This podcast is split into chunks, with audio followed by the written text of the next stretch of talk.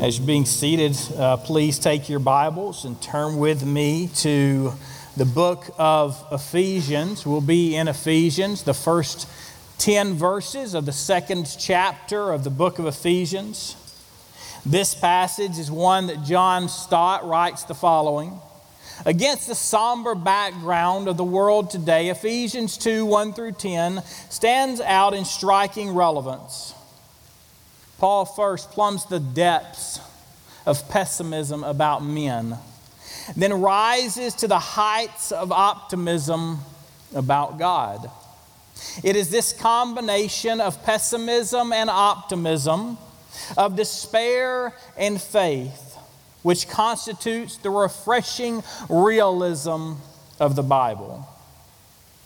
For what Paul do- does in this passage is to paint a vivid contrast between what man by nature is and what man by grace may become. So in a day of filters and fixes, where all we want to do is make everything look right and pristine from the outside and never adjust the inside, Paul gives us a crystal clear view in this passage of who we are, of who God is, and what that means for our lives. You see, we're going to see in this passage the character of man contrasted with the character of God, drawing us to the character of salvation. Stand with me as we read the Word of God together. Beginning in Ephesians chapter two, verse one. And you were dead in your trespasses and sins, in which you once walked, following the course of this world, following the prince of the power of the air, the spirit that is now at work in the sons of disobedience, among whom we all once lived in passions of our flesh, carrying out the desires of the body and the mind, and were by nature children of wrath, like the rest of mankind. But God, being rich in mercy, because of His great love with which He loved us, even when we were dead in our trespasses, made us alive together with Christ. By grace have you been saved through faith, and raised us up with Him and seated us with Him in the heavenly places in Christ Jesus, so that in the coming ages He might show the immeasurable riches of His grace in the kindness toward us in Christ Jesus. For by grace have you been saved through faith. And this is not your own doing. It is a gift of God, not of results, not of result of works, so that no one may boast. For we are His workmanship, created in Christ Jesus for good works, which God prepared beforehand that we should walk in them. May God add His blessing to the reading and the hearing of His word. You may be seated. You see, when we come to this text, we need to understand that Paul, the apostle, is writing to the church at Ephesus. And in the church at Ephesus, he is writing, as he says in verse one of chapter one, to the saints who are at Ephesus and the faithful in Christ Jesus. He's writing first and foremost to the saints at the church of Ephesus, and then to those who are faithful in God, who will hear the reading of this word later on. So, church that has gathered on this Sunday morning, those who have come to know Christ through faith in Him, by grace alone, as we will continue to discuss, this letter is for you. These words were written directly to us. Because he goes on in chapter four and five, in love he predestined us for adoption as sons through Jesus Christ, according to the purpose of His will, to the praise of His glorious grace, with which he has blessed us in the beloved. You see, he's talking to those who God has brought to himself, who he has given the power and the ability to become children of God through the blood of Jesus Christ and the sacrifice on the cross, the ones that he has drawn unto himself. He is proclaiming this truth to. So when he comes to chapter two and he begins to lay out a crystal clear character of man and give us the most realistic picture that we could ever imagine of who we are before Christ came into our life, we need to realize that when he says that, that you once were, as all men are, that the saints of God have been set apart. The saints of God have been called by God to become children of God, and he has moved them in righteousness, and he has stirred them away from their sin, and he has called them to set themselves apart and to live a holy life as he is holy. And that is the only expectation that God has placed upon our life, to be holy, for I am holy. It does not get any less than that. What I would tell you as you re- we read through these is what we're ultimately going to get is a crystal clear picture of the gospel. And the gospel ultimately begins with where we really were before we came to know God. Or for many of you hearing my voice today, where you are right now in a relationship not knowing the one true sovereign God of the universe through faith in Jesus Christ. He says, you were dead in your trespasses and sins, in which you once walked. Notice the once, because he's speaking to the church. Following the course of this world, following in the prince and the power there, the spirit that is working, the sons of disobedience. In other words, all of those who God has given over and turned over to disobedience, all of those who are living a life of complete rebellion against the Son of God, this is who you once were. I pray that even as God works in our hearts and in our lives to draw us deeper and deeper into that relationship, that we never forget who we once were. Because as we look out at the world around us, and we are so quick and it's so easy to condemn them for the sinful nature and the sinful acts that they are partaking in, must also look in the mirror and agree with the Apostle Paul, that was once us. Except for the grace of God, there go I, is nev- has never been a truer statement. Then when we look out and we want to condemn the rest of the world for all of their sinful actions, for following after the prince of the air, for following after their own lusts of the flesh, for following after all of the things that, that their mind and their body can find to be depraved, we want to look out and say something about them. But before you do, remember that was once us. And I also understand that as we sit here today, that that might be some of you hearing my voice right now.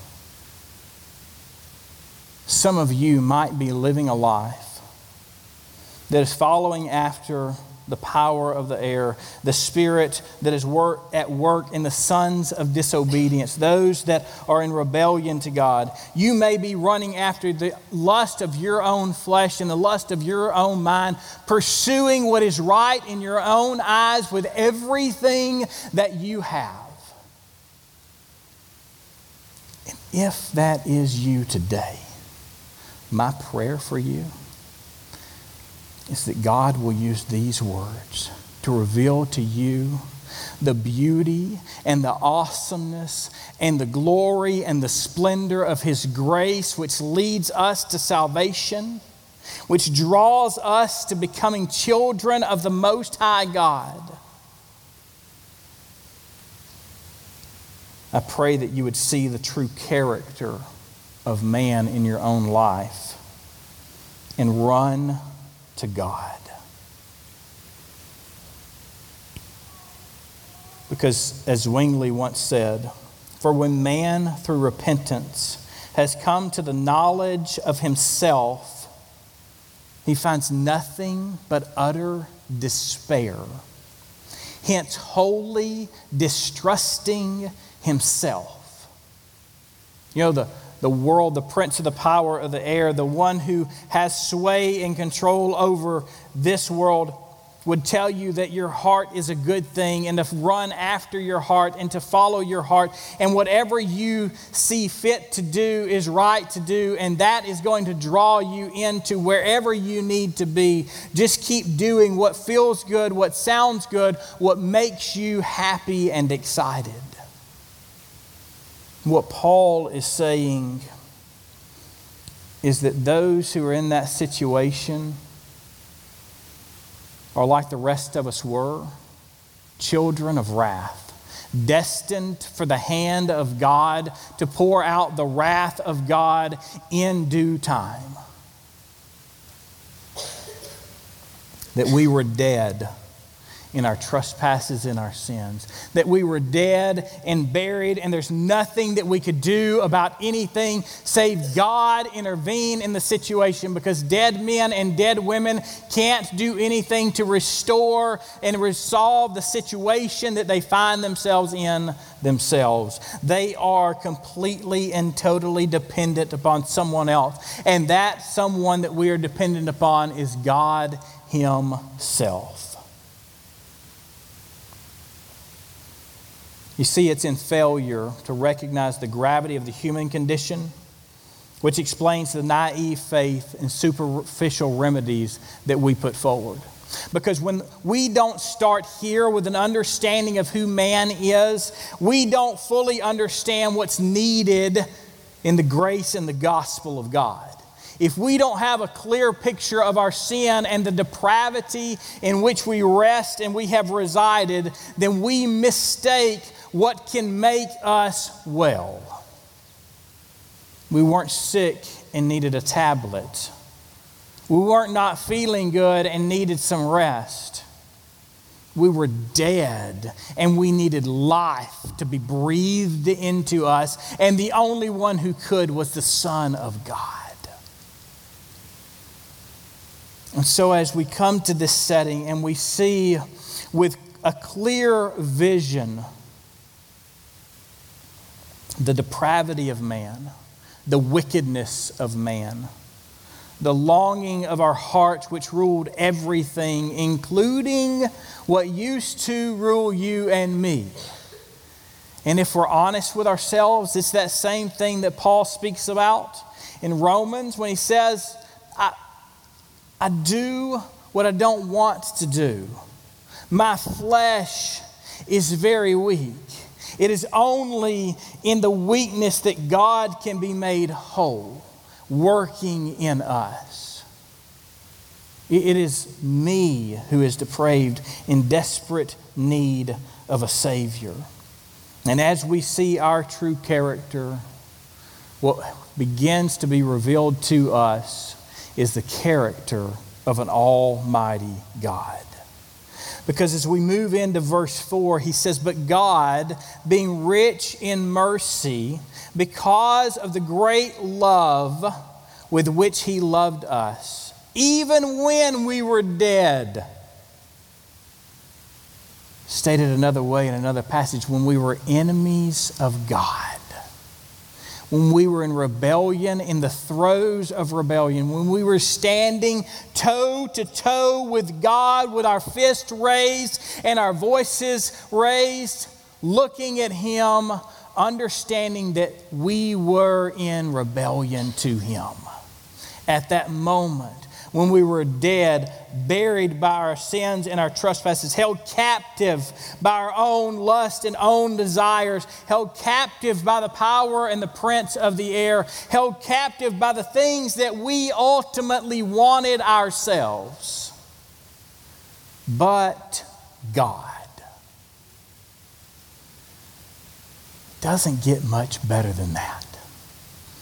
But God, being rich in mercy, because of his great love with which he loved us, even when we were dead, God still loved us.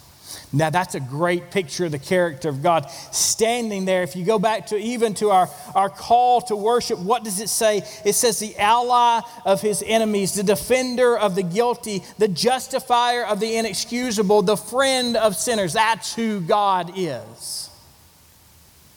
He's standing there knowing that we deserve nothing but to be left in the miserable, desperate state that we are in. But yet he loves us.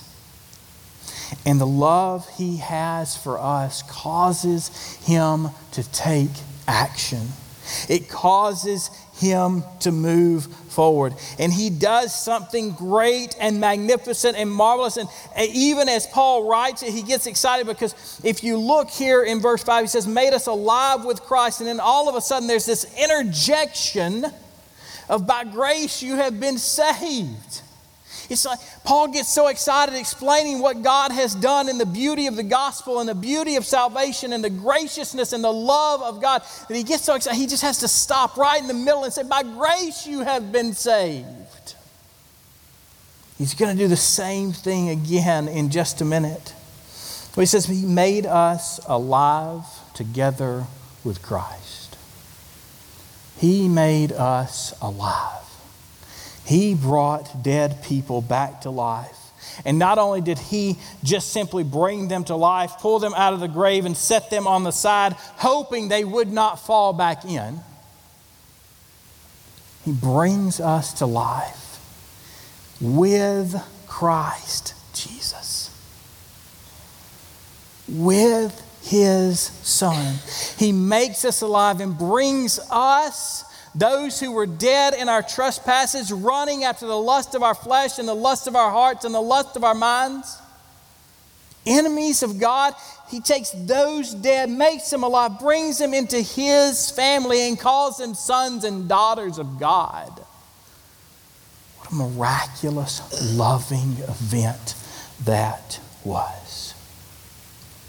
He made us alive together. And then he raised us up with him. You notice what he's doing? He, he's pointing us back to the death, the burial, and the resurrection of Jesus Christ. He was dead. God raised him from the dead and brought him to life, and then brought him into the kingdom of God. And, and the beauty of it is that's not all. That's not it. That's not everything. You see, when we begin to talk about salvation and we begin to talk about God's working, we begin to talk about what God has done and what he is doing. Zwingli would tell us that to ascribe the works of sanctification, to ascribe to works what you and I have done, to ascribe to works, sanctification. What Christ has done is to condemn God. And we take credit for the sanctification and the work of an almighty God. Because we did something. We condemn the very God we are claiming for our salvation. We did not do anything. And he reminds them right here in this outburst, by grace you have been saved. And since Christ is our righteousness, our works are only good, only insofar as uh, they are of Christ. So he made us alive. He's brought us into his family. And then he moves forward, because Christ didn't stay here. He spent some time with his disciples. He taught them and he guided them and he led them and he, he spent enough time with them to show them the things that they needed to know from him before he was to, ascended up to the Father. And so we see Christ coming from death, burial, resurrection, and now to ascension. And what he says is, that I have made you so complete in Christ. I've raised you from the dead. I've brought you into my family. And then what does he say in the text? He says, and raised you up with him and seated us with him in the heavenly places. Just as Christ has come and ascended to the right hand of the Father and taken his seat, the Word of God says, you and I who know him as Lord and Savior have joined him. He didn't just save us. He didn't just bring us back to life, but he has brought us into his family and seated us with Christ. Don't gloss over the maje- the majesty of this. Don't gloss over the magnitude of this. Don't gloss over the significance of what Paul is saying about us as followers of Christ. The work that must be done in us is complete, and it was all done by the grace of God. You see, this is what Zwingli in the Reformation began to understand. He began to understand that as he studied through the Word of God and as he proclaimed the Word of God to those who would faithfully hear the Word, he began to understand that the Christian life, as it had been described to him, was not the Christian life that Scripture had called them to live. It's what I would say to you today is the false promise of discipleship in the modern church. And you know me, I'm a guy who loves discipleship. But let me tell you, it's not you getting up every day and checking off the boxes. It's not what we have said in the past. Come to church, sit in our pews, give your money, read your Bible every day, say a few prayers every day, and all will be well. And you are and will be a great and tremendous disciple of Christ. You see, the problem with that is there's still a lot of dependence upon me, right? There's still a lot of dependence upon me. Now, I'll be the first to tell you that the spiritual discipline should be enacted in every one of our lives. But it's out of a desire. It's out of a love.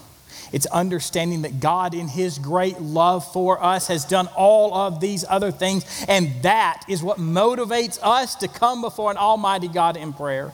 It is that which motivates us to come to the Word of God and read and study and be enlightened by the Word of God. It is that love which he has for us which motivates us to do everything that we are called to do. Because you see, he seated us in the heavenly places with Christ. That's why he can say that my yoke is easy and my burden is light, because he has called us to a place of grace, which is a place of rest. We can stop attempting to earn our salvation. We can stop attempting to earn our place and our marks with God. That has been done, and you did not do it. And you never will.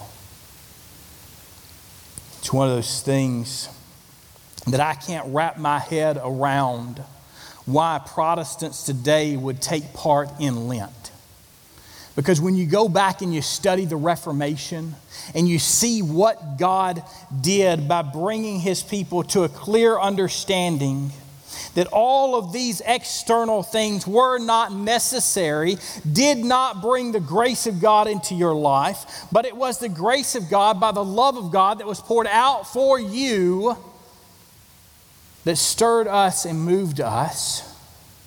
I just can't wrap my mind around why we would want to go back and do the things that we have been so, so beautifully been given our freedom from.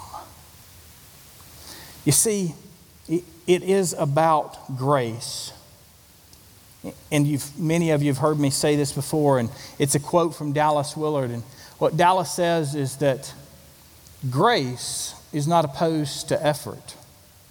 Grace is opposed to earning.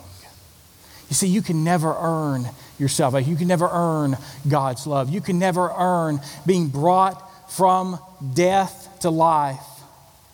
brought into the family of God, and to be seated into the heavenly places with Christ Jesus. The direct connection. So that, he says, he continues, in the coming age. Now, if, if we thought that was good, and I think that is tremendous. That is a magnificent thing.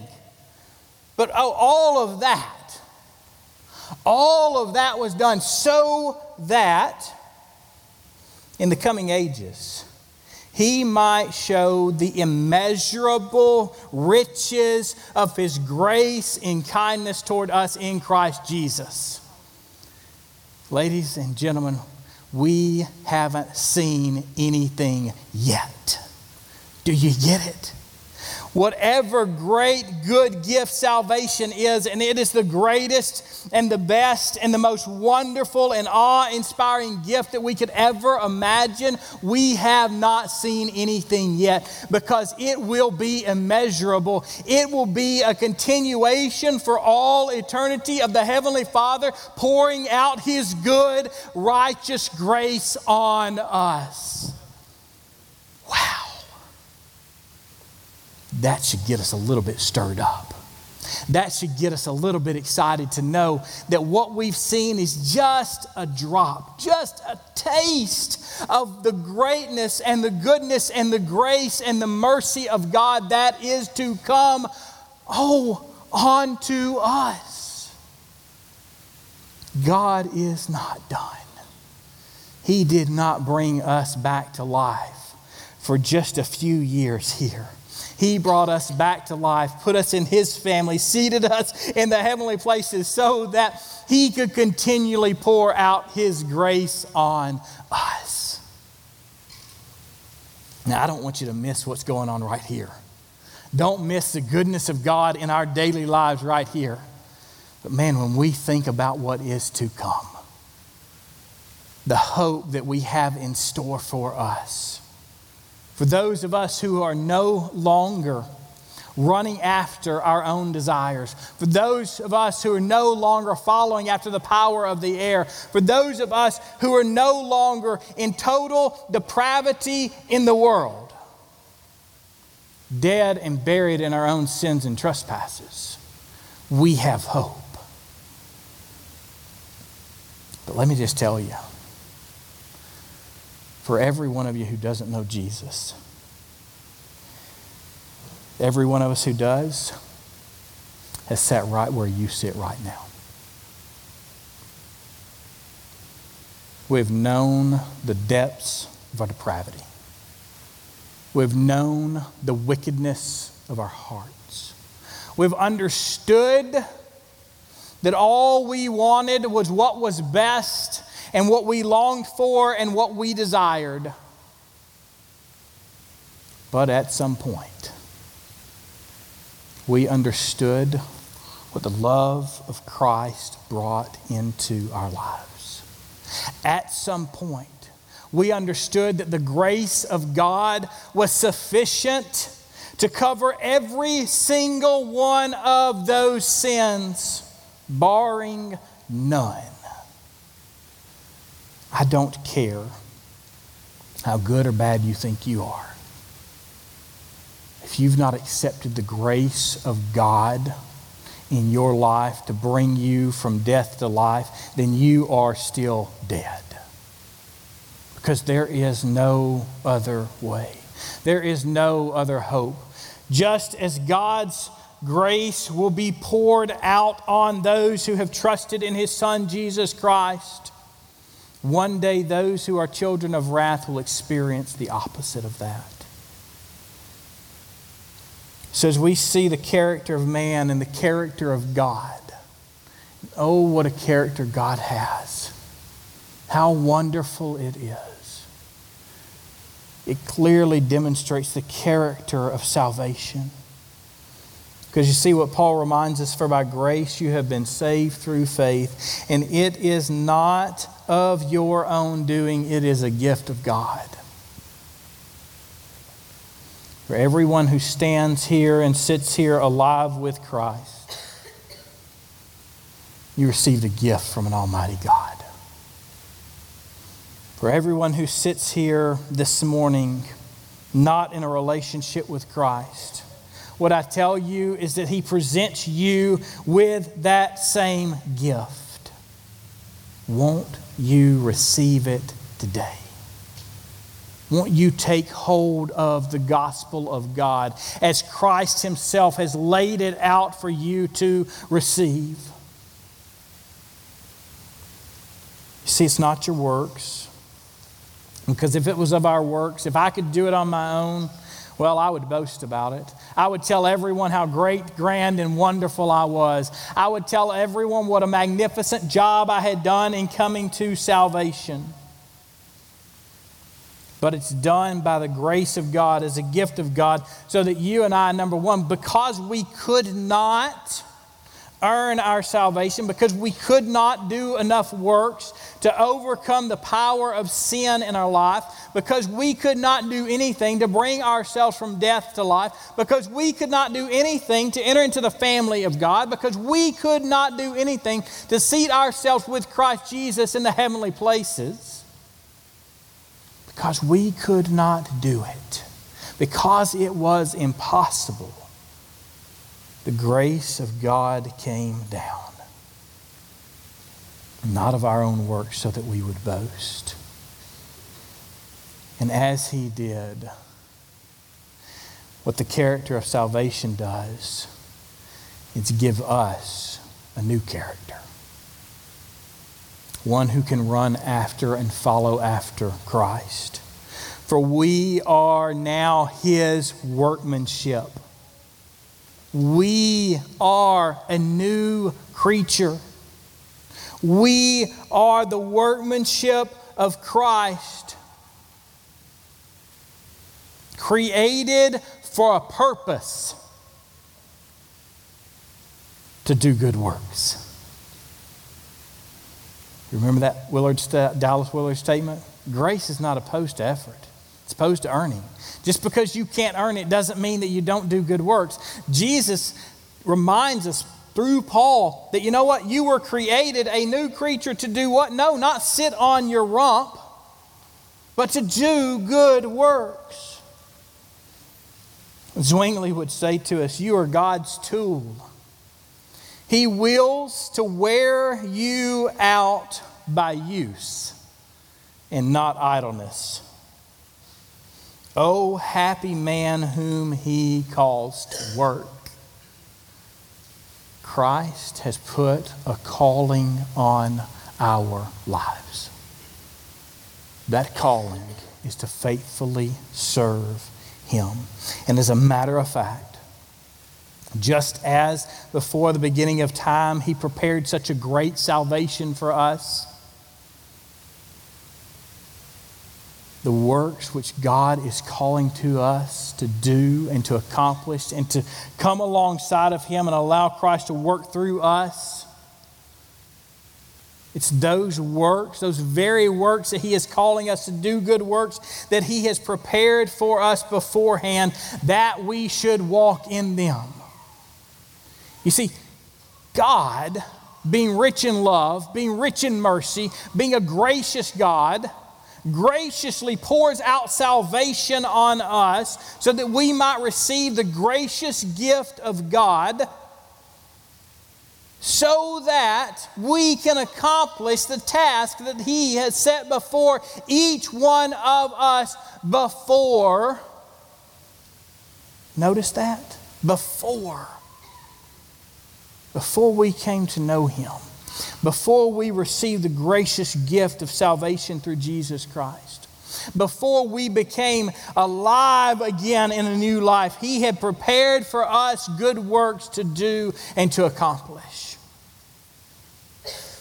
And if God has given us good works to do, if God has set something out for us to accomplish, then God will give us the ability to accomplish those things. You see, we were once, and that's a good thing to be able to say, I was once dead in my trespasses to sin. But you see, somewhere around eight years old, in a silver bullet travel trailer, parked on the edge of Lake Bridgeport, in Lake Bridgeport, Texas, my father confronted me with the gospel of God.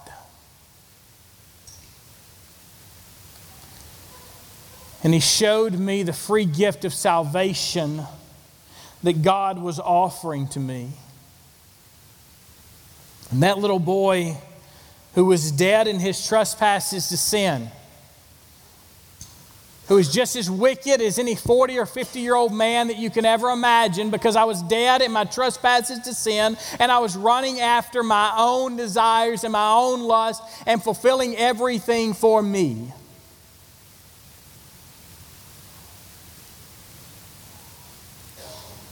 The grace of God overwhelmed me,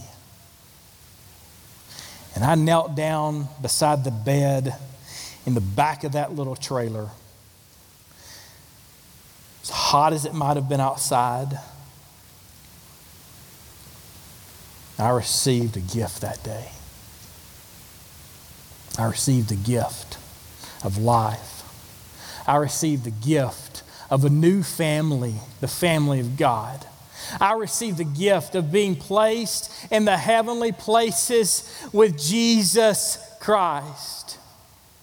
I receive the hope that one day He will pour out grace on me that I cannot even imagine. That day, I received Christ. And it was a gracious gift of God. And I have not, and I do not live it out perfectly. But I can tell you that today,